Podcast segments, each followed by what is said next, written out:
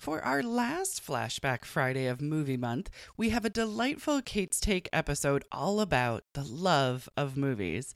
This episode features guest filmmaker Phoebe Freer, and the gals talk about working in video stores and movie theaters.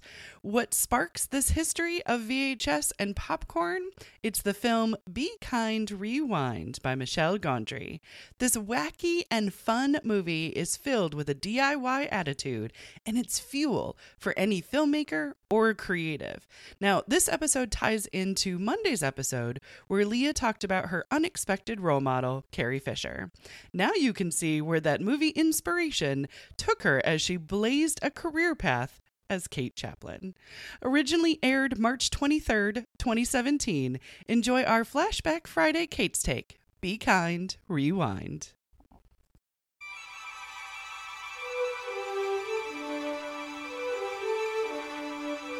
Welcome to Kate's Take from galsguide.org. Each week I talk about a movie that has shaped my life, and I'll teach you how to dissect a movie and find the life lessons hidden within.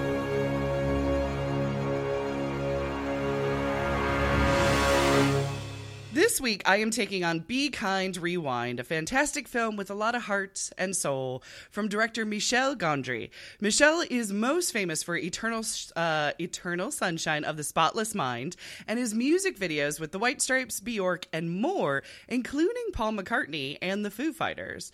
Michel has an innovative approach, sometimes blending elements like projectors to create a scene within a scene, Lego bricks for White Stripe music videos, and in Be Kind, the beautiful use of illustration and practical in camera effects that are purposefully rough around the edges. Now, luckily, I am not alone this week. I have convinced the fantastic filmmaker and my friend Phoebe Freer to join me. Hello, Phoebe. Hi, Kate. Now, you have not seen this movie before. Uh, I asked you to be a guest. Is that right? That is accurate, yes.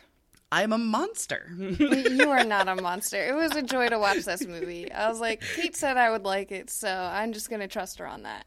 Perfect. My plan is almost complete. No, I'm just kidding. but I, I wanted to get another filmmaker on, uh, especially for the show, because I feel like the greatest percentage of my enjoyment of this movie comes from the filmmaker side of me. No, absolutely. Yeah. Did you kind of get that essence too? Did it kind of speak to the filmmaker in you? No, absolutely, especially with the whole starting out type thing. It was like just just coming up with inventive ways to make movies was really evident in that movie. I, oh, absolutely. I, I always love movies about making movies. That's just pure awesomeness to me. So exactly, I do have a thing about writers writing about writers. Like to me, that's lazy writing, right? But movies about movies, yeah, you sometimes think... they really warm my soul. Yeah, they really do. it's it's not fair. Like that seems hypocritical of me. Right, but it's but it is what it is. yeah, it is what it is. I mean, I'll be a hypocrite. It's fine. yeah, in this case, we'll go with it. Exactly. Well, let's get into the movie. So, according to IMDb, uh, Michel Gondry was inspired to make this film after making Dave Chappelle's Block Party, which took place on one city block. Uh, Dave Chappelle was actually interested in playing Mike and came up with the ideas of remaking Driving Miss Daisy, Rush Hour 2, and Boys in the Hood. Now, the weird thing is, I don't see a producer credit for Dave Chappelle or even like a special thanks um, at the end. So I can't be a hundred percent on all of this. I will always put that little flash flash of doubt, basically. Um, however, I also did read that Gondry insisted on casting people in Passaic, New Jersey. So many of which are actually in the ending scene that are watching the movie that they all worked on all together. So that's a little bit of art imitating life, life imitating art, you know, at the all that kind of good stuff. But we'll get into the ending in just a little bit. So the film follows Mr. Fletcher, played by Danny Glover, who owns a building that jazz legend Fats Waller was born in. Uh, it's now a video and thrift store, and it's called Be Kind Rewind.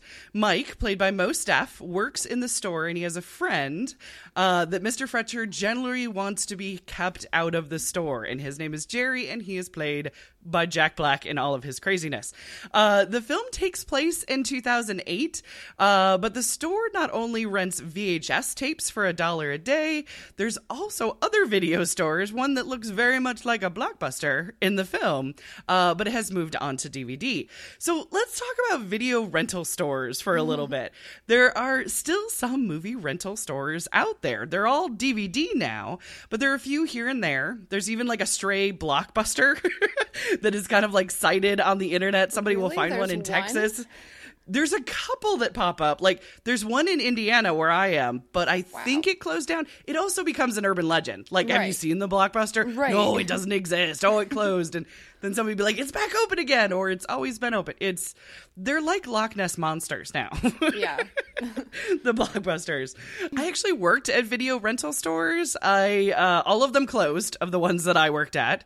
Uh, I worked at a blockbuster in Grand Rapids, uh, and only a few months later, I actually worked at the Hollywood Video because they made me a bigger offer when they came in and saw me working at Blockbuster um, because they were opening a new location across the street. So, just saying, Classic. video stores, yes.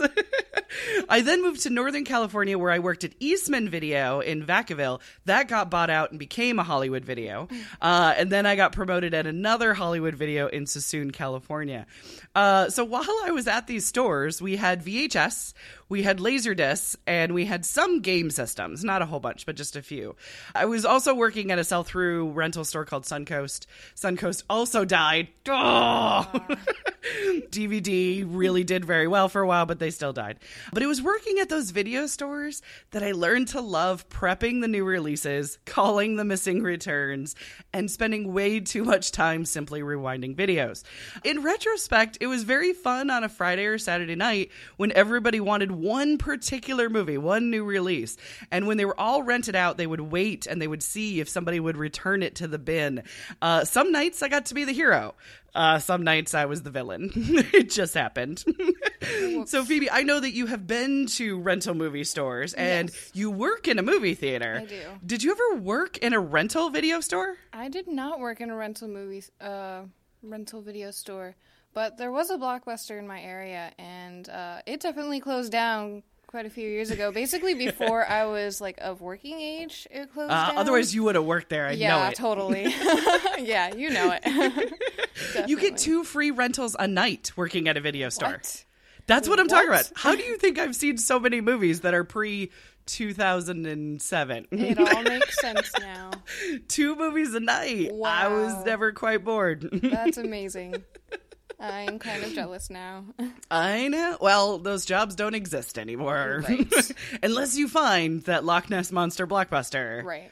And then, And then, then you'll maybe, have like a six month long job because it's going to close. But pretty much every day will be on bated breath of whether Right. or not you have a job the next day. right. Well, in the store, most customers they really just rented the new releases. So I have to admit, I totally chuckled when Mr. Fletcher is doing his research to try to make his store better. Oh my gosh. Um, and trying to figure out what the people want.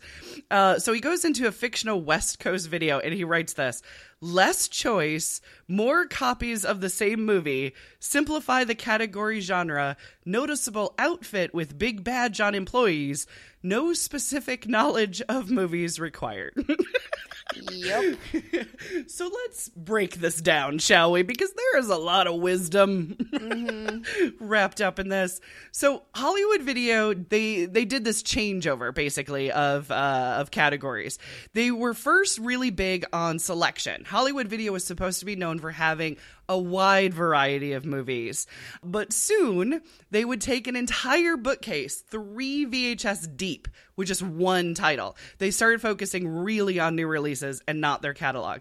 Now, what killed me is I knew that every new release was bought for 60 to $100 each. And they rented them. Yeah, nobody really, really knew it was that much money until I called you and said your video has not been returned for six months. If you don't return it, the bill is sixty dollars or hundred dollars. Yeah. Then suddenly those movies got returned. Oh, I'm sure. but like a bookcase, an entire bookcase full of Independence Day was probably an investment of about $16,000 to a video store. And that just killed me. Um, and nearly every single one of them, if it was a big title, would rent out on weekends for the first couple of weeks, like all the time. So when DVD came out, it was cool. They were day and date. So their prices, of course, were like 20, 30 bucks per copy. So the rental stores liked it because it was cheaper for each copy.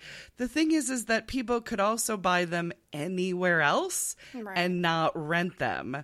So because before that, the only way to see a new movie when it came to the rental market was at a rental store. And that kind of killed the, the rental stores a little bit. I just think that's very interesting that the I don't think the general public even would know that it costs that much to have for the rental store to even have the movie in stock. And then it's Yeah. so crazy to me that like okay, Independence Day was big and like it was big for a couple weeks and then like after those couple weeks your movies are gone, you know? You're like mm-hmm. it's not and it's not popular anymore. So it's kind of no wonder that they kind of went extinct, so to speak, because Yeah. I mean now you got Netflix. You know, Netflix is just it's a the- game changer. It is, yeah. It just swept the competition out of the blue. It's like, oh, well, everything's changed. How how do we compensate for that? You know, Oh yeah, even when Netflix started with mailing you DVDs, right? It was still a big deal because the biggest thing was, uh, I don't feel like leaving the house to go get a movie. I don't feel like leaving the house to bring it back. Right. So that even took the only thing that sucked out of the video store. Right. Yeah. out of the equation. And then streaming. Oh, forget Oh, about yeah. streaming. Now it's like you can watch what you want when you want. You don't even have to wait for the mail for it. Right. You don't have to remember to put it back in the mail Right. It's uh it's utterly amazing. Yeah. I always remember the look on people's faces when they would um when they would come in, especially at Suncoast. Uh Suncoast sold uh movies, so they would come in and wanting to buy a movie. Uh, I was that person that would explain to them, and this was my speech. I feel like it's like ingrained in my head. They would ask me about a movie that's like in the theater that day. Right. And I'd be like, well, right now the movie's in the theater. It'll take six to nine months for it to come out to rent. When it comes out to rent, it'll be for sale between sixty and hundred dollars. You can purchase it for that much from us if you want to. I wouldn't recommend it. You'll then have to wait another six to nine months, and we'll have it at the store for about twenty bucks. Wow. you got that down pat. Good job. I said it for about five years of my life, oh, nearly wow. every day. but of course, I was the only one that would do it because if somebody came in, they'd be like, "Oh no, no, no, just talk to Kate." of course, because you the. and then I would do the spiel. They'd be like, "She has a lot of numbers and time, and right. I just feel like I don't want to bother, so I'm just gonna send you to her." right. so the simplification of the genre that uh, Mr. Fletcher talks about is another one that cracks me up. So Mr. Fletcher says they will only rent action adventure and comedies, uh, and then he finds Lord of the Rings. Right. in comedy, which is clearly an action adventure. Let's just say that. I mean, if you're gonna just only two genre it, the genres were always tough in the stores that I worked at, and actually in some stores the titles would be different than in the next store that I worked at. It felt like it was very subjective. Uh, one example that I always had was Escape from New York. Uh, because it's sci-fi, but it's action adventure, but it's also horror. Oh, great. So that was kind of like one of those mix of genres. But because it took place in the future, it was deemed sci fi, at least in the places that I worked at. yeah, I gotcha. and when I could say, no, we're putting this in sci fi, it helped a little bit. so it's wonderful having different sections for browsing if you're browsing for a particular genre. But most people at the stores that I was at just looked at the new releases Right. and maybe the comedies. Like that was it. That's the browsing that you're really going to get. Um, and sometimes action adventure, but not so much. Uh, so actually, Mr. Fletcher is not wrong in this particular case, Yeah. as far as my experience. That is pretty much where people's attention span is at. Unless, well, Suncoast also had an anime section. Anime was pretty popular too, that makes sense. but yeah, but you're a specific niche there. yeah, that's very specific. Do you have like a favorite genre that you browse at? oh, Well, see, that's the thing. We don't even browse at the stores anymore. Like, No. any I mean, we section browse on on, your Netflix now. Netflix. Yeah, Right. it's impossible to browse on Netflix. I look on recently added and Right. trending. I think those are the only two. Otherwise, Yeah. I'm specifically looking for something. Yeah, exactly. Like the genre and like there is genres in Netflix where you can browse through and like I feel like they're always the same 20 movies anyway and it's almost know, like they're trying to get you to watch these certain things so I kind of Mm-hmm. just avoid it. I think an interesting thing about movies is they're almost purposefully multiple genres. You go to film school or you read a film book and they're like, "Okay, pick one genre. Now pick another genre that'll fit with it." You know, Yeah. they almost want you to pick two or three so that you can um, Create something new. right and reach Yeah. a more broad audience than just science Mm-hmm. fiction people. You know, I'm So, really glad I didn't work in any store when Cowboys versus Aliens came oh out. God, Where do you put that? I where mean, that's I like don't know. I just I like one copy in every section. I think is probably the only way to get around it. It's probably best. but that's true. I mean, genres do defy uh, characterization most of the time. It really is. It comes down to a business, like Yeah. for you know a business model. Where do I put this Right. so my employees can find it? Really, that's it. yeah, really. is. Customers not going to find anything on their own. Yeah, no. they want something, they're gonna ask you for it anyway. So Pretty much. Yeah. Yep. This is why I know so many movies. yeah, makes sense. People asking. So when Mr. Fletcher says noticeable outfit, Hmm. I totally groan inside because I've been there, done that. I did the the blue polo and the khakis at Blockbuster. That was Right. that was weird. Yep. I was that person. Uh, now at Hollywood Video, uh, we did a light blue button up kind of shirt, like a Blues Brothers shirt, not Mm-hmm. Blues Brothers, uh, Buster Blues, I think is what Oh. they called them, Buster Blues shirt, and then a big old name tag. But now Eastman Video. Mm-hmm. I kid you not, I had to wear a tuxedo shirt, a red bow tie, and a red cummerbund. Are you kidding We me? looked I'm not kidding. They wanted us to be classy, but we looked like rejected penguins, like all of us. We were it doesn't look good on a bunch of, you know, snotty teenagers. No, no, that's just that's just wrong. It was it was really wrong. But you know what? Somehow in this terrible, terrible uniform, I met my husband. what? the outfit did not scare him away because I believe it was my Tarantino knowledge That's amazing. that went past the cummerbund and bow tie into his heart. That is that is acceptable. That is hundred percent acceptable. I Isn't just it? I like your husband even more right now.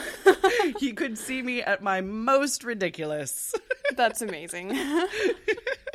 Did anybody around you ever have crazy uniforms in movie or video stores? I, I work at a movie theater and we just switched from Carmike to AMC. Like we Yeah. just recently switched, and because we got bought out, Carmike they had like black polos, and now AMC. A- AMC went really far out there, and we have black T-shirts now. So Wow. ooh, yeah, Because that's expensive. right, right, and they're like fitted now more. Like my T-shirt actually fits better than my Oh. polos, so they look kind of nice. But it's like, wow, Yeah. all right. this is That is um, interesting. yeah, at least I don't have to wear a color I don't like, but I'm like in black like all the time. So Right. Well, here's my thing. If you're at a movie theater, the popcorn dust is real. I mean, like, I had that everywhere. it is. Oh my goodness. So why like, would you guys wear black when there's that much popcorn dust and salt and everything No, yeah. around? It's a valid question that I don't think they have an answer to. I think they're just like, yeah, this is best. Or okay, you know, You know what's what? best. Great. Probably in the back of their heads, they're like, you know what? I could put you in a tuxedo shirt with a red bow tie. So don't though. question me. Probably. I'm like, I'm not complaining. I don't have to wear like a ridiculous color I don't like. So we're Mm-hmm. okay. exactly. The pay is still the same. It's Right, fine. It's right. fine. At least it's not yellow. I can deal with black. It's all right. Yes, exactly. It's a much easier. Well, also it's better than white because I mean, for crying out loud, uh, the amount of spillage in a movie theater Listen, is crazy. I, I wear white and like dirt attracts to me. So it Right. would turn gray in like two days. And I'd be like, Yep. you know what? I'm not even going to try because it's not going to work. So, you When I know, worked- black is best. when I worked at a movie theater, we had to wear a long sleeve white shirt. Oh, gosh. And it was the popcorn uh, butter that would always be on my Yep. wrists. Yep. That and it's like you know I would get marked down for it all the time too because I Oh, was like you know 16 in the concessions. But Right. yeah, and it's like, well, dude, it's a white shirt, Right. like, come on. and I'm trying to be as quick as I can getting people their popcorn. exactly, because they're always in a rush. Because you know, movies. Of course, they start on a particular time, so you got to get them in. Exactly. Oh, so the last part of Mr. Fletcher's research now just really cracks me up. This is where uh, you and I just totally we we feel this. No knowledge of movies required. Mm-hmm. Oh my gosh. I I died. I was like, "Are you kidding me?" And then I was like, Isn't it true though? It is. and then I actually thought back to something that my grandfather said. Like he was talking about like a hardware store, right? yes. And he was talking about how it went from like a mom and pop store to like Lowe's or something like that. And he was like, Yeah. well, at the mom and pop store, he could go in, explain the part, they understand what it is they're talking about, and they go find it. At Yes. Lowe's, my pap is very knowledgeable, so he knows he would know a lot about it anyway. But my pap would know more about the part than the guy at Lowe's, and you literally Right. have to just find it on your own because they're just I don't know zombies working in a store. They're not like they're not. It's not like a profession or something, you know. So Yep. it just made me think of that. It's like, oh, that's how all stores are kind of leaning towards. Oh, we don't need to train them; they'll figure it out, and you know, everybody can just stay dumb. It's okay. Like, okay, thanks. My you favorite thing about now. like Right.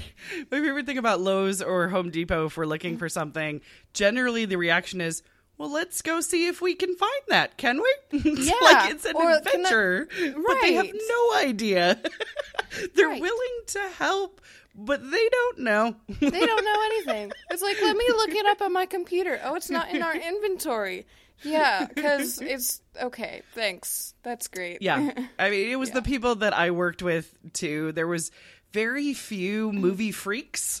Right. Basically, uh, when I got to be uh, store manager, because I worked my way up because I'm an overachiever like that, Totally. I tried to hire as many movie freaks as I could, but I can say the pickings were slim. I mean, Mm-hmm. Most of them, they're teenagers. They just want a job and they don't care what industry it is. Exactly. Um, like some of them wanted to just work in the mall because anywhere in any store in the mall is going to be cool. Right. And then some just didn't want to work in fast food. Right. So they didn't care. Like me, I was like, I will only apply to movie themed places. Right. That's what I was doing. yep, exactly. But no, that's not the way it is. But so it was it was kind of hard seeing a customer ask for like a really well-known movie that was not on the new release wall and having that employee just like blank, just absolutely blank out. It was like the customer was talking another language. Aw. Um, yeah. I mean, I unfortunately was probably way too far on the other end of the spectrum, but I don't care because it is who I am. But I was that person who would memorize release dates. I would memorize the categories. I had movie lines. I knew movies by the boxes. Uh, Pre 2001, I could tell you the name of a movie if you described the box to me. That's I was that person. I wish I was Um, that person. I need to become that person. Well, it's a certain set of skills that really has no function now that video stores have closed. I gotcha. It really doesn't help me too much. Uh, if there was a trivia, uh, describe the movie box. right. uh, maybe, maybe it would work. But yeah, most video stores really, you don't have movie buffs behind the counter.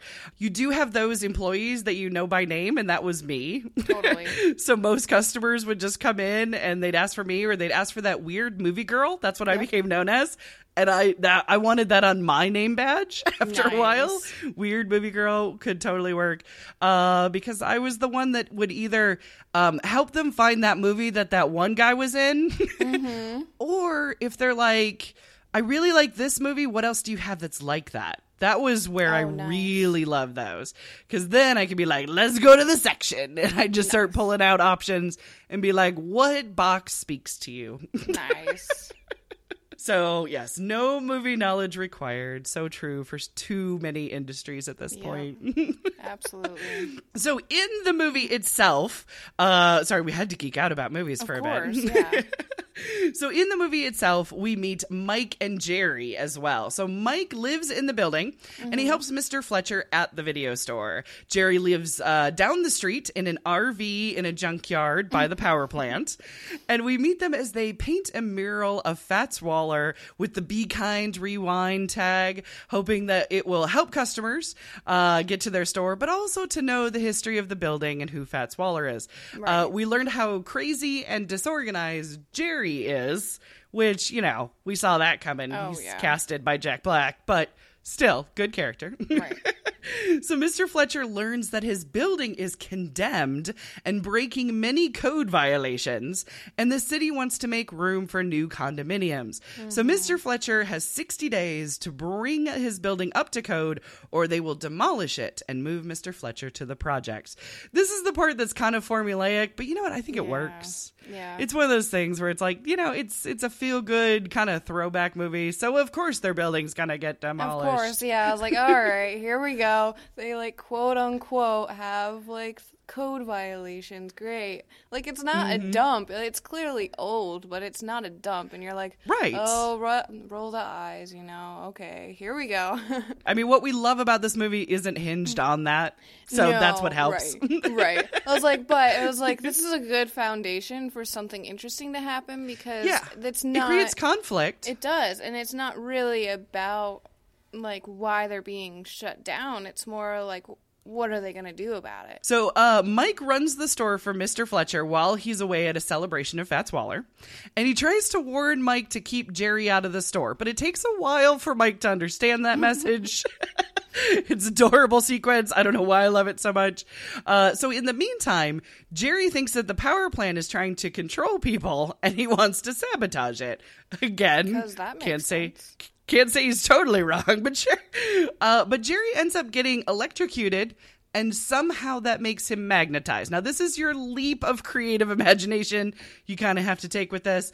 Uh, but when he visits Mike at the video store, because he's magnetized, he erases all the videotapes. So that's our real conflict. Not so much the building, but the erasing of all the videotapes and the livelihood of the business. So when Mia Farrow's character, who is Mrs. Falewicz, I would probably go back and forth between calling her Falewicz and calling her Mia because it's Mia Right. Farrow. Yeah. But when she comes into the store, she wants to rent Ghostbusters. Now, three things are apparent. Number one, she's never seen Ghostbusters. Number two, she has depression issues and really loves to talk about them, which I think is absolutely adorable. And number three, she talks to Mr. Fletcher every night. Every night. And I'm thinking it's because of the depression issues and he's checking up on her, and it shows the very sweetness of both of them actually caring about like each an other. Adorable little couple that they're like, oh no, we're not a couple. We're like, yes, you are. Come on. They never really like they don't take any moment to like get them together, which I actually kind of appreciate. I do too, Because then in your mind you can be like, I bet you they got together. Or Right. somewhere down the line, Mr. Fletcher and Mrs. Falewicz got together. totally. but you don't have to see it, which is actually really great. Yeah. Uh, so, fearing that Mrs. Falewicz will tell Mr. Fletcher that they have erased all the tapes and pretty much destroyed his business, Right. um, she says she will come back when they close, uh, and they better have the movie and clean up the store. So, first, Mike tries to find a VHS copy, but there's no luck because, again, everybody's on DVD at this point. Uh, then Mike has an idea. He takes the blank VHS, the now blank VHS uh, copy of Ghostbusters, puts it into a VHS camcorder. I totally used those, by the way, uh, and refilmed the movie. Now, they only have to use, they can only use one take for each scene because they are actually editing in camera. Uh, before we get to how they decided to make their reenactment of Ghostbusters, Phoebe, have you ever had to edit in camera? I have not. Um, well, I kind of skipped the whole film VHS thing, and I You went are to digital. very lucky, my friend. Yeah, I mean the closest to in camera I filmed was we filmed on a like an iPod Touch. Oh, and yeah, then yeah. We okay. actually saved the footage, and I edited on the iPod Touch, which was like Gotcha. insane because it was laggy and stuff. So I imagine True. that would be the closest thing I've ever done to, to editing in you were camera. in device, basically. Right, Yeah, exactly. yeah. Yep. And I know, oh, but it's digital. So I haven't, it sucks. Right. Let me tell you about it, mostly for my own therapy. so my drama club decided that they wanted to make a video version of Grease. And it was very similar to this kind of a reimagining thing that they do in Be Kind Rewind. Um, so the problem is, is that I had to edit in camera. There was no editing studio or anything like that. Now with video, there's this terrible thing of the lead time, uh, where the machine is not up to speed. So sometimes it actually rewinds a few frames back to kind of get on a proper spoke, and you can lose the tail end of the scene that you just filmed. Um, also, if it takes too long to get up to speed, then you get snow in between the edits, in between the stops and starts. I started with actually doing editing of VHS to VHS uh, without an editing bay. so what I would do is I would either use uh, two VCRs that were hooked together, Right. or I would use the camera itself with the tape in it, and then uh, attach it to a, a VCR.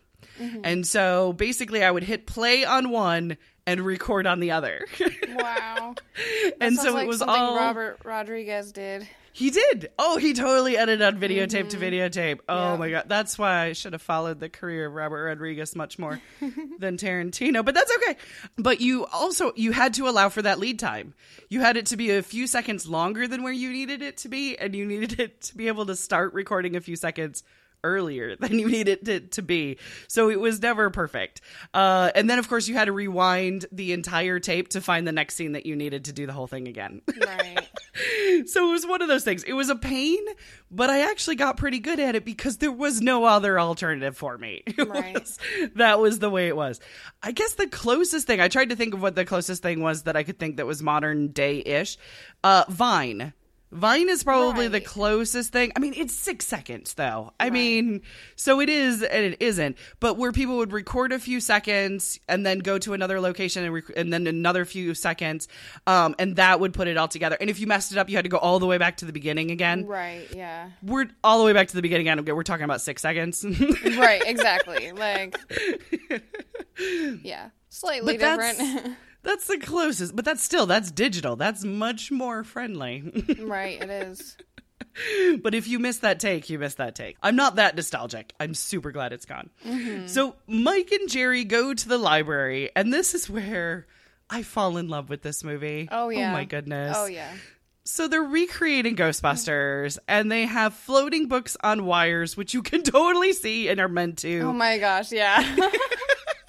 They use the Christmas garland as the was so photon lasers. funny. Isn't that adorable? It was. Oh, like that's so genius, though. Why didn't I think of that? I know because because you knew that it looked hokey. I know that it looks hokey, so it's like, no, we've got to look professional. But Right. it looks so fun. So fun, yeah. I also love that they toss the Dewey Decimal cards, like Oh they toss them off camera, Yeah. because that's actually what you would do. It is like some of the stuff that they did was like, no, that's how you do camera tricks. That those are real life camera tricks. Like, you, good job, guys. Like, I know. My favorite one is the uh the Slimer, the with Slimer. So it's Mike in the green trash bag with the flashlight. Mm-hmm. Um and he runs up to a wall and then mm-hmm. it's a very slow cut unintentionally. Right. A cut of another wall, then cut to Slimer Right, again right, running right. towards camera. Yeah. And because they broke it down and made that shot really slow, Right. it showed you that's actually what we do. it is like it's like it, you can see. Obviously, it's not as smooth as what we would like it to be, but no, it showed step by step. No, that's how we edit it together. Like that's how that's what you do to do that. Oh Yep, my gosh, those are the so- elements that you need. That's it. Right, you got it. Yeah, I was like, "How did you do this? Good job!" I, was like so proud of them. I was like, Yeah, right? "Oh, okay, like I know you're fictional, but seriously, no, good job, man. Like you go. I mean, I call it movie magic. I mean, Yeah. because it really is. Um, because I mean, those scenes are not only a dissection of the movie, but they're showing you the magician's tricks. right, they are. That's Oh what I love gosh. about it. Me too. I was like, I was like, okay, this is an okay movie. This is this is all right. And then I got to that point, and I'm like, Mm-hmm. Yes. I see why Kate showed me this. Oh Uh-huh. my gosh. I saw the trailer and I'm like, I don't know. I don't know if it'll be any Right. good. It has elements that look cute. And what it was is I needed just a night out, a night out from the kids, a night out from the mm-hmm. husband. I just needed to be by myself. And I went to a movie. And that's usually what I did for a night out. And I'm like, okay, I guess I'll go see Be Kind Rewind. It just feels like it's serendipitous. I don't really know if I'm going to like this movie. Right. And it was just like you. I was sitting there going, okay, formulaic. All right. Jack mm-hmm. Black's crazy. Right. And then they did that. And I went, oh, damn. right? yeah. you got me. Oh, yeah. You got me on this I'm movie. I'm not huge on Jack Black. Like he's okay, but I don't Yeah. think he's like the funniest guy ever. I'm like Exactly. He's all right, but like I like a more in Tenacious D. yeah, yeah. I was like in this. I was like first quarter of the movie. He's like typical Mm-hmm. Jack Black. Like okay, you're kind of funny, but whatever. But then you get Mm-hmm. like to the movie making part, and you're like, oh, oh, I get it. Uh-huh. Oh, it makes Life sense makes now. sense again. Yeah. Yes, absolutely. well, I mean, back to movie tricks too. I remember having to uh, explain to a producer that you don't need your exterior location to be the same as your interior location. Right. Yep. And that's something like we you were actually on the set where we use that a lot on Right. Wigged Out. Our interiors were almost never the same as our exteriors. Right. Yep. and it's one of those things where it's really cool. I mean, the the trick of that is is that you're filming an actor outside one day in a very pretty outside place. Right. You have them open the door and take a step, maybe two, Yeah. into a door, and then you switch to the other location. You film it on another day. You make sure that everything matches their hair, Right. makeup, costume, what they were holding, um, and you have them come in a couple of steps from the other door, and they're in a completely different location. Yeah. It's it's a movie tricks. Do you have any other favorite movie tricks that were either in Be Kind Rewind or just like in general ones, uh, ones that you use? I mean, something simple like you know interior exterior locations. I don't have a super specific example, but like I like things that you can make appear off camera. Like Oh, you- yes. or make the audience assume is actually there, but it's not there. Ah. like with sound, like you hear the sound of a monster, but you don't actually see it. You know, Yeah, stuff like oh, that, you absolutely. know? So it's, I- See? yeah, I like making the audience imagine stuff more than like showing them. You know, I remember I was on a um, somebody was making a Doritos Crash the Super Bowl commercial. Gotcha. You know they have those contests where it's Yep. like make a commercial about Doritos. So um, a friend of mine um, asked me if I would help, and uh, we were filming in a movie theater, and so we had the movie theater, um, and we had the lights off. But Mm-hmm. of course, we weren't putting anything on the projector because that would actually cost money. right? Exactly. that's contracted to the theater. Right. So um so we had lights up uh, and they were filming it and I'm like, "Hold on, guys, why isn't anybody flickering them?" And they're like, "What?" I'm like, when you watch a movie, the light isn't constant. It flickers on you. So basically, I had people and myself just kind of like put our hands in front of them and just kind of like, you know, the light's there, the light's not there. It's completely random. Right. Um, but they're like, oh my gosh, how does that work? And I'm like, guys, you have to think about the environment. and you're cheating it. You can manipulate it in pretty much any way you can. right. But yeah, I love I love movie tricks. I Oh, think yeah. that's that's my favorite of study. I mean, it started with Charlie Charlie Chaplin and eating his own shoe. I had to know how he did that. I had to know it was made of licorice. when when I was a kid, I hated watching the behind the scenes stuff because I You thought it would ruin the movie? yeah, I thought like because Mm-hmm. it like took away the movie magic for me. I was like, I don't want to know the magician's secrets Yeah. unless I'm the magician. right. So once I started getting into film, I want to watch all the behind the scenes and like the movie magic is actually heightened now for me when I'm watching Mm-hmm. behind the scenes because I'm like, oh my gosh, I can do that. Right. I can do this. I can do that magic trick and Mm-hmm. have the same sense of awe and wonder to my own audience. This is so cool. Yeah, Like it's absolutely amazing, and it's it's hidden within the cut. It's hidden Yeah. within the uh, the blocking and the styling, and Mm-hmm. it's one of those things. The more time you have with a movie and a scene, the more inventive you can really Oh, get yeah. with it. Yeah. so I absolutely adore it. So, but not only does it show the editing secrets Mm-hmm. in the movie Be Kind Rewind, it also shows the ingenuity. We were talking about like the proton packs with the garland. I love the cardboard box as a television. Yeah. And they're behind it acting as the commercial. That was so cute. I'm like, how do you think of this? Like, I don't know how I would think of this, but they're they didn't start out movie makers. Makers, they're just like, oh, we're we're just gonna make a thing, and I'm like, Mm-hmm. okay, make a thing. Keep keep making the stuff. we Go have to get it as close as we possibly can by tonight. by tonight, like in three hours. But that is, is in a nutshell movie making because yeah. you're always on a budget, you're always on a time crunch, always thinking of these different Make it work with the stuff you have, Yeah. basically. And like, I'm Yup. almost feel like the more like money you have, the less inventive Yeah. you can be. Oh, and I think that takes away from the movie magic. You're like, oh, you have Yeah. enough money that you can just paint over any mistake, and you can just, you know, Mhm, make throw money trick. at a problem. Yep. Exactly. So you can you're not actually thinking of something creative to solve it with. Yeah. But if you don't have if you don't have the money to buy anything you want, Mm-hmm. you have to be creative about it, and that's where the magic happens. And I think that's really awesome. Absolutely. That's where innovation totally happens. Yeah. Uh, uh, the other parts that I love are the things that that filmmakers would never do but are so absolutely adorable like the cat being Gozer, the Mm-hmm. Oh my gosh, yeah. I know, right? I mean, I- it was just using what you have and Totally. I just I like the creativity more than the polish and I never thought I'd say that. No, And- I know. You're so right. I wish I was brave enough to actually do this in my own work, but I'm Me not. too. yeah, no, I'm not either. you know what I liked? I liked um I liked the fan in front like Yes. when they were filming the end so This makes it look old. this makes it look old cuz to make it look like it's on film. Yeah. That was so clever cuz they actually opened the movie with some of what they filmed. yes, you know, yeah. so they I'm like- started it kind of in between. Yeah. Yeah, so I'm like watching it at first before I knew what it was, going, Mm-hmm. this kind of looks like an old film, but it kind of doesn't. And what's wrong Right. with this picture? Like, what what's going Uh-huh. on here? You know? and then they show you, and you're like, that's really clever. You almost had me fooled there. Like, that was really cool.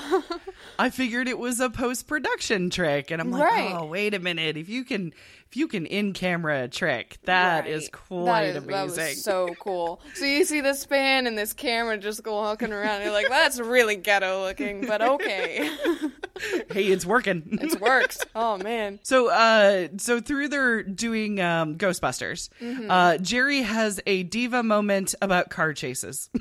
Oh my gosh, yeah. How the car chase should be at night and mm-hmm. how the street should be wet. So it cracks me up. It cracks you up. Yeah. I, I it's because so many movies have this and you can just hear a seasoned producer saying something like mm-hmm. this. But to which I would say Blues Brothers didn't have that. French Connection didn't have that.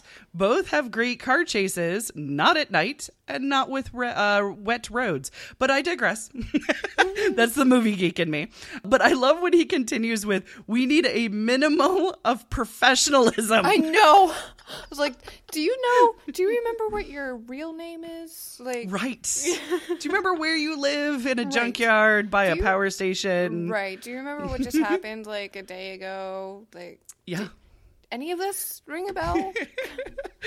But it's have you not heard it on a film set? Because Oh, yes. I think I have seen it or heard it more times than I care to admit. I actually remember two examples, and I will not name names, but one of the uh, minimal uh, effort of professionalism, the sound guy trying to tell the cinematographer how to light a green screen. Oh, geez. That one we need a, bad minimal amount of professionalism, right? Nope, that's a bad Uh, idea.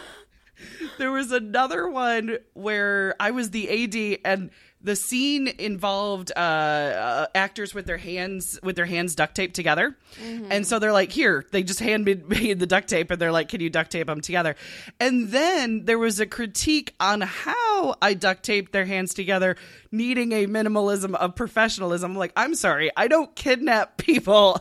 I don't know how you tie somebody's hands with duct tape. Wow, that that's something right there. That's So something. usually when I hear something of that manner, mm-hmm. it's ridiculous and it's Oh, yeah. coming from the wrong person at the wrong time about the wrong thing. Yep. Yep. oh. Like car chases needing to be I like how they fix it though.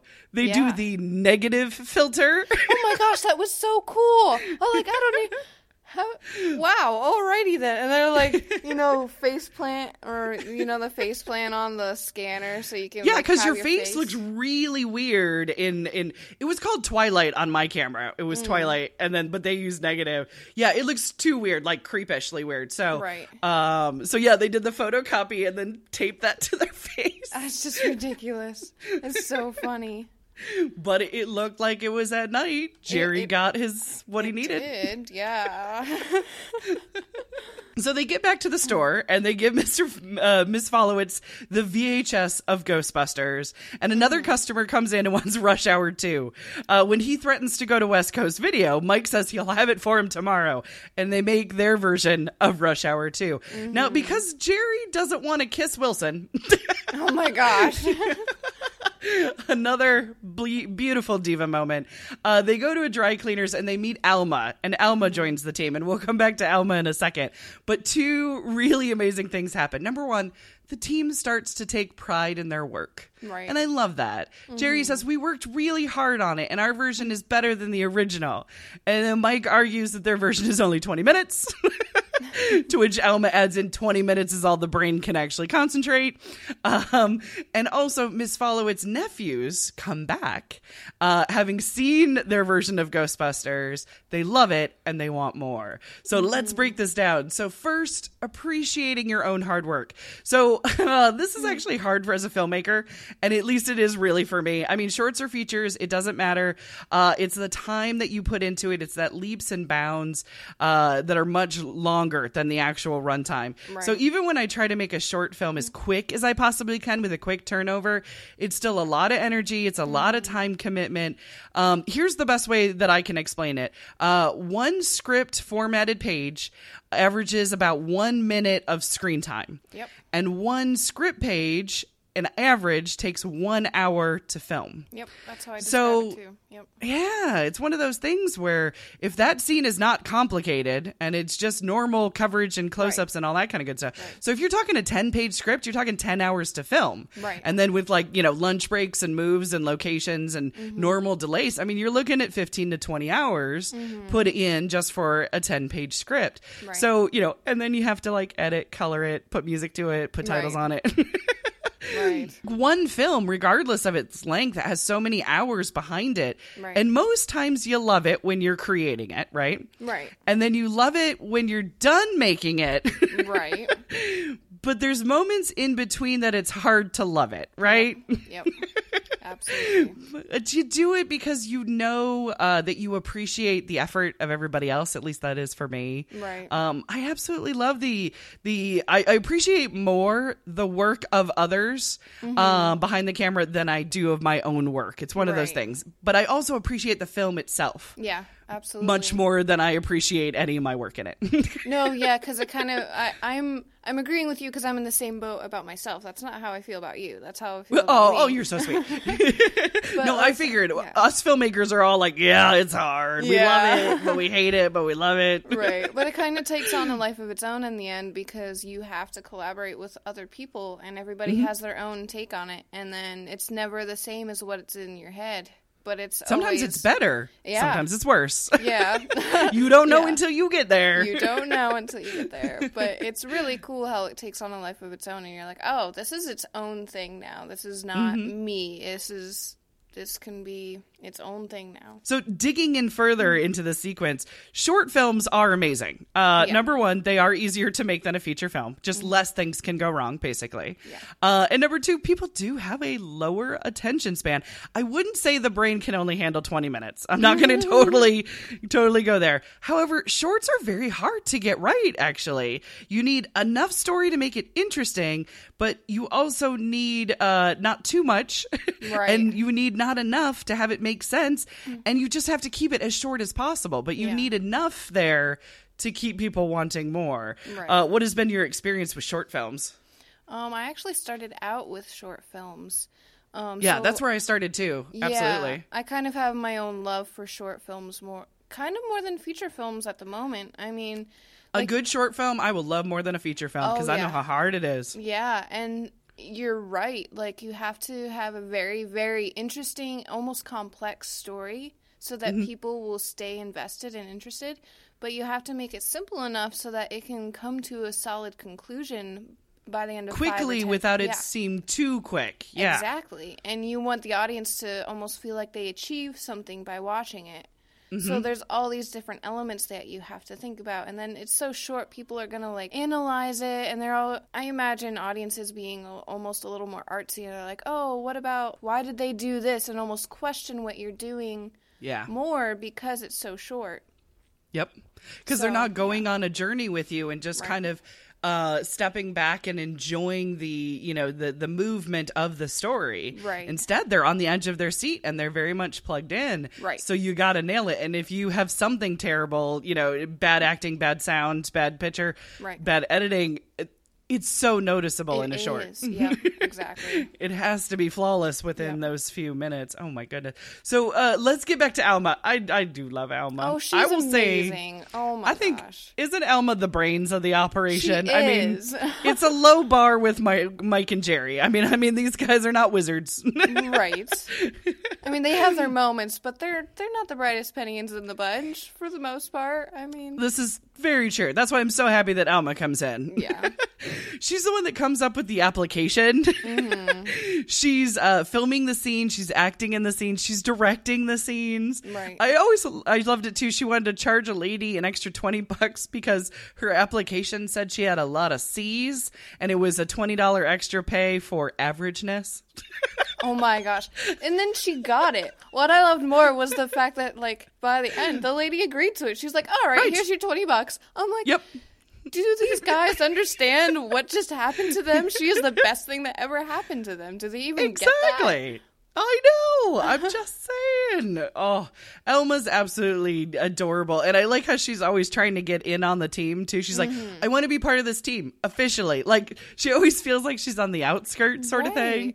And I'm I- like, I, I feel you, Elma. Oh yeah, I I Mm. felt with that too because it was like, no, that's how we all feel, kind of. It's almost one of those things where, where I I watched her do that, and I'm like, every time I'm on set or I'm directing something, like I don't want somebody to feel that way, and I'm always Yeah. like super self conscious. I'm like, all right, if you feel that way, I'm gonna do everything I can to make you not feel Yeah. that way because every single person is important here. And the Like more welcomed you feel, the more you plug in. Exactly. And the more you help with ideas and motivation and everything that involves in the set.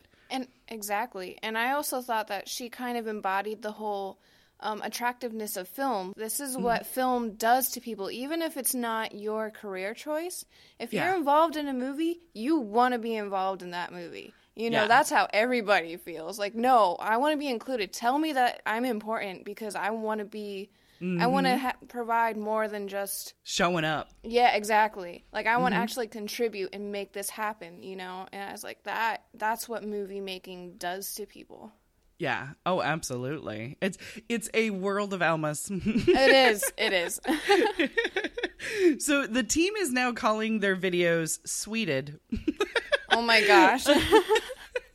And they say it's because it's a rare type of video and Sweden is a very far away an expensive country.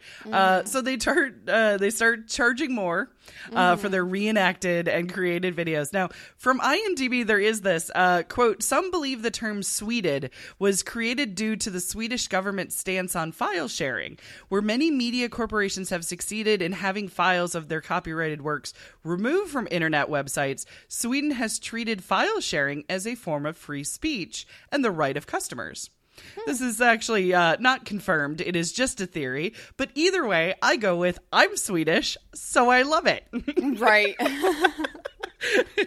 so, what did you think about them calling them Sweded videos? I thought it was really entertaining. I was like, I'm wondering if you thought about this even more than like I would have thought you would, or you're just making crap up. But either way, I mean, you know, Exactly. it works. I think it's more entertaining. Like, what is the first thing off the top of your head that you can come up with? Oh, we need a name, so how about this? That's the first thing you came up with. Like, You went okay. That's where you went with that. All right.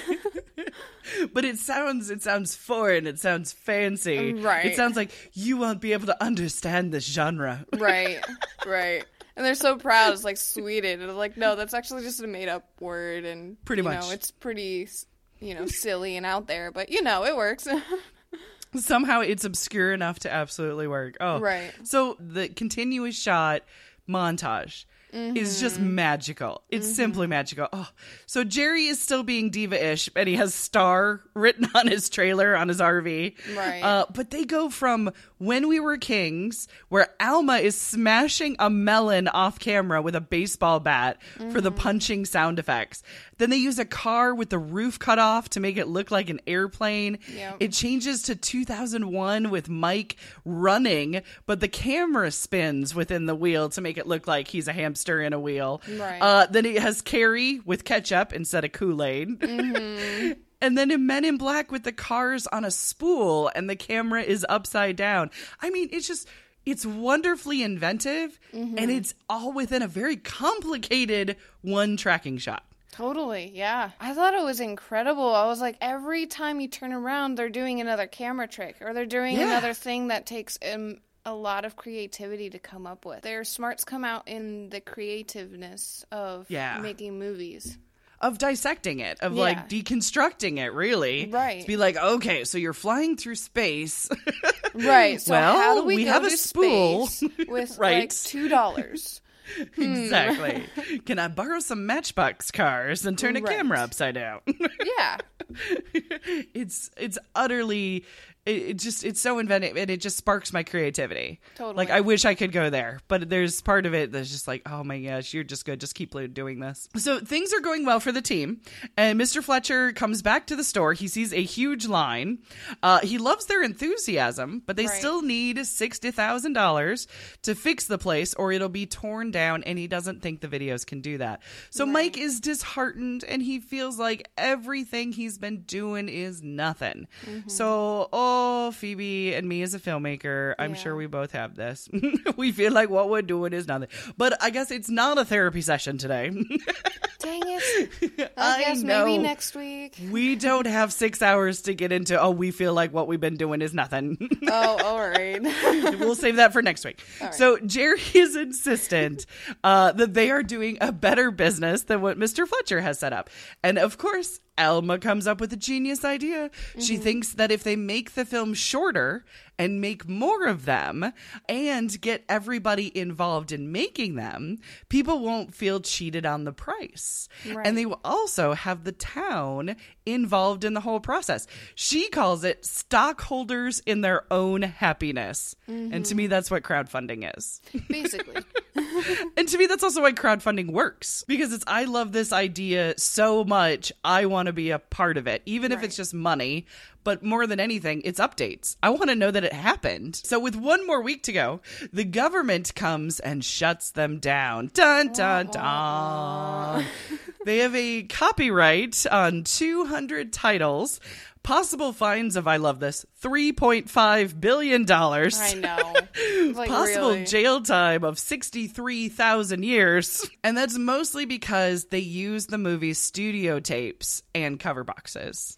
That's where most of the copyright infringement comes from. So the government has the ta- the tapes steamrolled over. I would think they would use them for evidence in a court case. that's yeah, just one me. would think. Right. Uh, but this through line is also kind of left like a big loose uh fat or big loose end because you need to erase from your mind, just like the tapes were. Oh, see what I did there? Uh, that they are still being tried by the government and can still serve jail time and copyright infringement. Right. It's not just the fact that their tapes are all completely, you know, gone. You know, they could go to jail or something. And Yeah, there's they nothing you can't like never make address that. Make a movie out of uh out of your way out of you can't like make your way out of that by making movies. Like that's how you got into this mess. So have fun figuring that out. Uh, but they never touch on it. So, so after what seems or has to be at least in the timeline, one day Right. after the steamroll over and everybody's sad, uh, Jerry with a crowd of people are chanting, "We want movies," and they urge Mike to write his own. Uh, So he wants to tell a story of his hero and Mr. Fletcher's hero, Fats Waller, and the town of Passaic. Now there is a chance that Fats Waller never came to the town, but Mrs. Falewicz says our past belongs to us. We can change it if we want. I kind of like that. I mean, the history buff in me hates it. but the filmmaker in me loves it because Yeah, it's I- very I was so- rebellious. Oh yeah, that was so sweet. I'm like, that is the best advice they've heard this entire movie. That was- Exactly. it was so sweet, and it shows. I feel like it shows why we make stories in the first place. Right. You know, we want to tell own- our version of it. Exactly. They all knew that they were telling a lie, but they they owned it. They're like, you know what? No, we're telling this story because Mm-hmm. we believe in the story, not necessarily the fact that it's true. It bonded the town together. It gave the town pride. Yep. So it's kind of like don't don't take their pride away. You Yeah. know, print the legend. Right. There's a lot of historical urban legends that we believe that never happened. Right. Some of us make us feel better. yeah. May as well add one to the mix. Exactly. It's not hurting anybody. Right. So they only have a week, of course, to make this movie, but they get the town to help and they record interviews and they reenact scenes and they are crazy inventive, like the fan in front of the camera, like we were talking about earlier. Uh, the cardboard cutouts of the old They're so cars. sweet. I loved that because that love like a big stickler. Like, I have a couple of scripts that are period films, and I'm like, I can't get the automobiles, I can't get the cars. Right. And, And it's like, like- I was it. like okay, so when I'm at work, when I'm working at the movie theater, we make displays or something. yeah, and cardboard cutouts. Cardboard cutouts, right? And they give us stuff made out of cardboard, but like Yeah. I like painting cardboard because we have a boatload Yes. of it, you know. So I'm like, all right, we're slow today. I'm gonna go make stuff out of cardboard. So that that was like, Nice. Oh, that oh, was my your jam man. then. Oh yeah, Yep. I was like, oh, what's he gonna do? cardboard. you can do so much with cardboard you have no idea until you actually try and you're like i need to make something let's make it out of cardboard and you never Why guess it not? actually work They also use old movie tricks that are actually still movie tricks. The potato flakes as snow. right that's still I think it was- a trick I think it was Citizen Kane that I I think I could be totally wrong on that one. Mm-hmm. I that I learned that the snow was potato flakes. i feel like i Um, heard that too Yeah, there was styrofoam at one point, but styrofoam would like pe- make people's eyes itchy. Yeah, so they end up using potato. Yeah Yeah. So then it is movie night, and the admission is pay as much as you can. Mm-hmm. Uh, and they only have a very small television to show it on. Mike is actually still filming the final scene as the people are taking their seats. classic i thought I that was classic i'm like that's That's me a filmmaker there. not giving up, right? Yep. one more shot, one more shot. One more shot. You're the last one behind. Like, no, I gotta get it perfect. I got to get that last thing. it's one of those things where I'm like, he's not edited put it to music or anything, but he's it still sings true Right. to that that final. I'm not ready to let it go yet. Yeah, totally. So, and the demolition guys, for some reason, at night are also outside. We're just yeah, that was kind of weird. they kind of have to be because the movie has to be shown at night, but at the same time, It's fine. Maybe it's a really busy town during the day, so they have to demolish it at night because Right. it's just so busy. Doesn't seem like it. Uh, it just works for the story. Yeah. We'll So give when we'll Jerry- give that one to him, you know, it's all Exa- right. It's all towards the end. You're forgiving a lot more towards the end. totally. So when Jerry tries to make the TV higher so that everybody can see it, it falls. Uh, well, the guy who runs the West Coast video helps him out with a projector. See, the big bad chain store isn't all bad. So they use a sheet and they put it against the window, and I love that because that's mm. old school projector. You grab a sheet, you put it against a white wall. Yep. Whoever's got the projector is generally somebody you know from somebody else. Right? Exactly. but they put it against the window, and when they do that, it reflects outside as well. And we'll I get to that, in a was second. really clever. I know. I think, and I liked how it was an accident, and it wasn't like Yeah. they didn't think about it at first. It kind of like another situation had to happen for that to happen. Totally. Um, I thought that was a lovely, and then. The scene where they're watching the movie. This Mm-hmm. is this is the second part that gets me almost as much as the montage. Like the montage gets the filmmaker geekness in me. Mm-hmm. Oh, totally. Uh, and then watching them watch the movie that they made, that's what gives me chills, and Mm-hmm. Oh, that's yeah. reminds me of why I make movies. Absolutely. Um, I just love that feeling, that look of people with the light on their face, um, and the audience is watching it, and even shouting like, "Oh, this is my part coming up!" Like, Yeah. I love that when somebody shouts that. Totally, me too. in the theater. Yeah. And then even um I love it when there's cheers for either their part or like their kids' part. Totally. Like I think that's the best. And people are like, "Oh, you should be quiet and demure and you know, no. we made this. We get to celebrate this. Yeah. Yeah. Totally. Shout for yourself. Get your 15 minutes. right. And it just reminds me that movies are a shared experience, and that's the way it should be. And whether or not we make them or not, or are part of them or not, they're still a shared experience because they become part of our lives. Uh, they become part of us, and if we seek them out, we become part of them. We kind of touch that magic a little bit. But I love how the, the, the film is projected against the window, and the whole town sees it, uh, but they see the reverse image, and the crowds gather. And to me, that's movies spilling out from the theater and into the streets.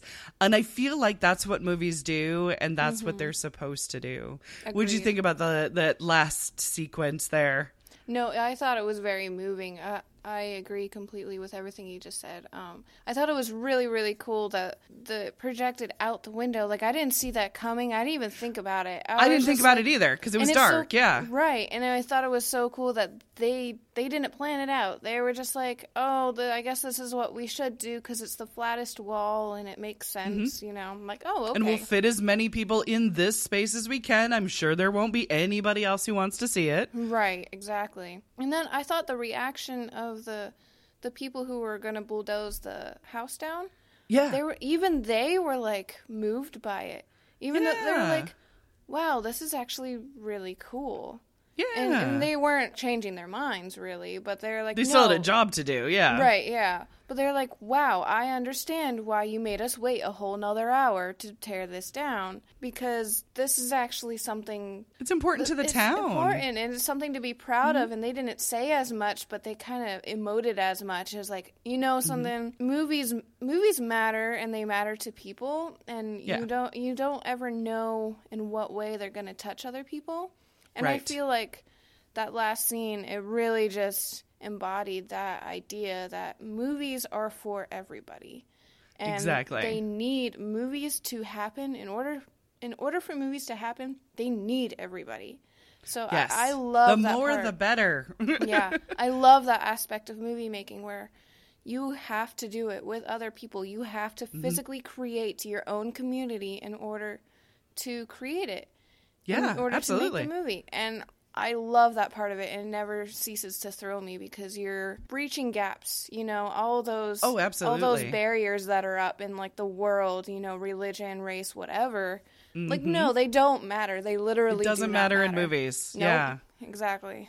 Actually, I the more it. diversity, the better, because you're going to tell a richer story. You're going to see things from different perspectives. And it's beautiful. It brings the town together. Actually, Yeah. it has that possibility. It, It ha- doesn't does. always, but it should. It, should, bring a should, town yeah. together. and that that's what excites me about movies. That's one that's something I want to do. I want to bring towns together. I, I mean, I sound like a silly little girl with big dreams, but like no, seriously, no, you that's don't. what I want to do. That's what all know? filmmakers start off sounding like, and if we're lucky, we keep sounding like it. Exactly. Because that's the thing. It's only when we become jaded, like me. Do you have any final thoughts about Be Kind Rewind that I convinced Hmm. you to watch and now you love? I'm so happy you convinced me to watch this. Yay! I, I was like, I was feeling kind of run down. You know, it's been it's been a long few months. You know. I was Yeah. like, but this movie, like, I love movies that bring out the excitement back into Yes. making movies because Lights a spark, doesn't it? It kind of rekindles the flame, I guess is a probably a better metaphor. Absolutely. And to me, making movies is basically my life. I family, Mm-hmm. you know, family, friends, God, my life are in filmmaking. That's my Yeah. life. You know, okay, I want I want to be excited about my life again. And it's like, no, the the way you do that, or at least the way I do that, is Mm-hmm. Remembering why I love what I do. Remembering Yeah. why I love making movies. And that is exact that's exactly what this film did. It was like, Yeah. okay, I can do this. All right, this is like I'm not alone in this. This is actually like I'm not in some trance and some like silly little Wishful like- thinking sort of thing. right. This is actually People do real. this, right? and it's worth it. Yes. exactly, exactly. So I love it. To, Be Kind Rewind. It's probably one of those little movies uh, that not many people have seen, but I highly recommend it, especially to filmmakers. Because Michel Gondry summed it up best in an interview when he said what Be Kind Rewind is about. He said, how to make a movie for yourself. It doesn't have to be good. This isn't a competition. It's for making a movie and watching it. You need to reflect who you are. And if it works for you, make a new movie every month and have a party. So I absolutely love that. it's adorable. I love Isn't it. it? And to him, that's the essence of what this movie is. And I'm like, yep, nope, that's what it was for Nope, me too. it. Yep, exactly. I feel like I want that whole quote now on a poster so I can Yes. remember that. That is so cool. I will send it to you and you make that poster happen and make sure it's on cardboard and it's sweded. Yes, done, done. So that is it for this week. Big thanks to my guest filmmaker, Phoebe Freer. Tell the good people where the best place to find you online is. I have a Facebook like page that's just Phoebe Freer. And I'm also I run a film production company called Elephant Trunk Films and where I like have a elephanttrunkfilms.com and we have Facebook and Twitter and all that jazz. Follow Elephant Trunk Films. You will not regret it. And follow Phoebe as well. She's she's good people. Cool. She's making good art. I'm just saying. So if you've enjoyed the show, give us a thumbs up on YouTube and a subscribe on whichever platform you're listening to. It helps us get us better in the iTunes search ratings. Uh, so Kate's Take is now available on Google Play and Stitcher. All the sources that are mentioned and quotes that are mentioned in the show will be available at galsguide.org. So next week is both Phoebe and I's birthday. Yeah, that's right. We're sisters from another mister. Oh yeah. So next week after our birthdays, I am talking about one of my favorite films, Casablanca. So until next time.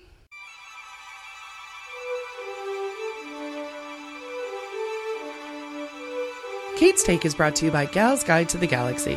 For more information, including links to our Facebook, Twitter, and YouTube, visit galsguide.org.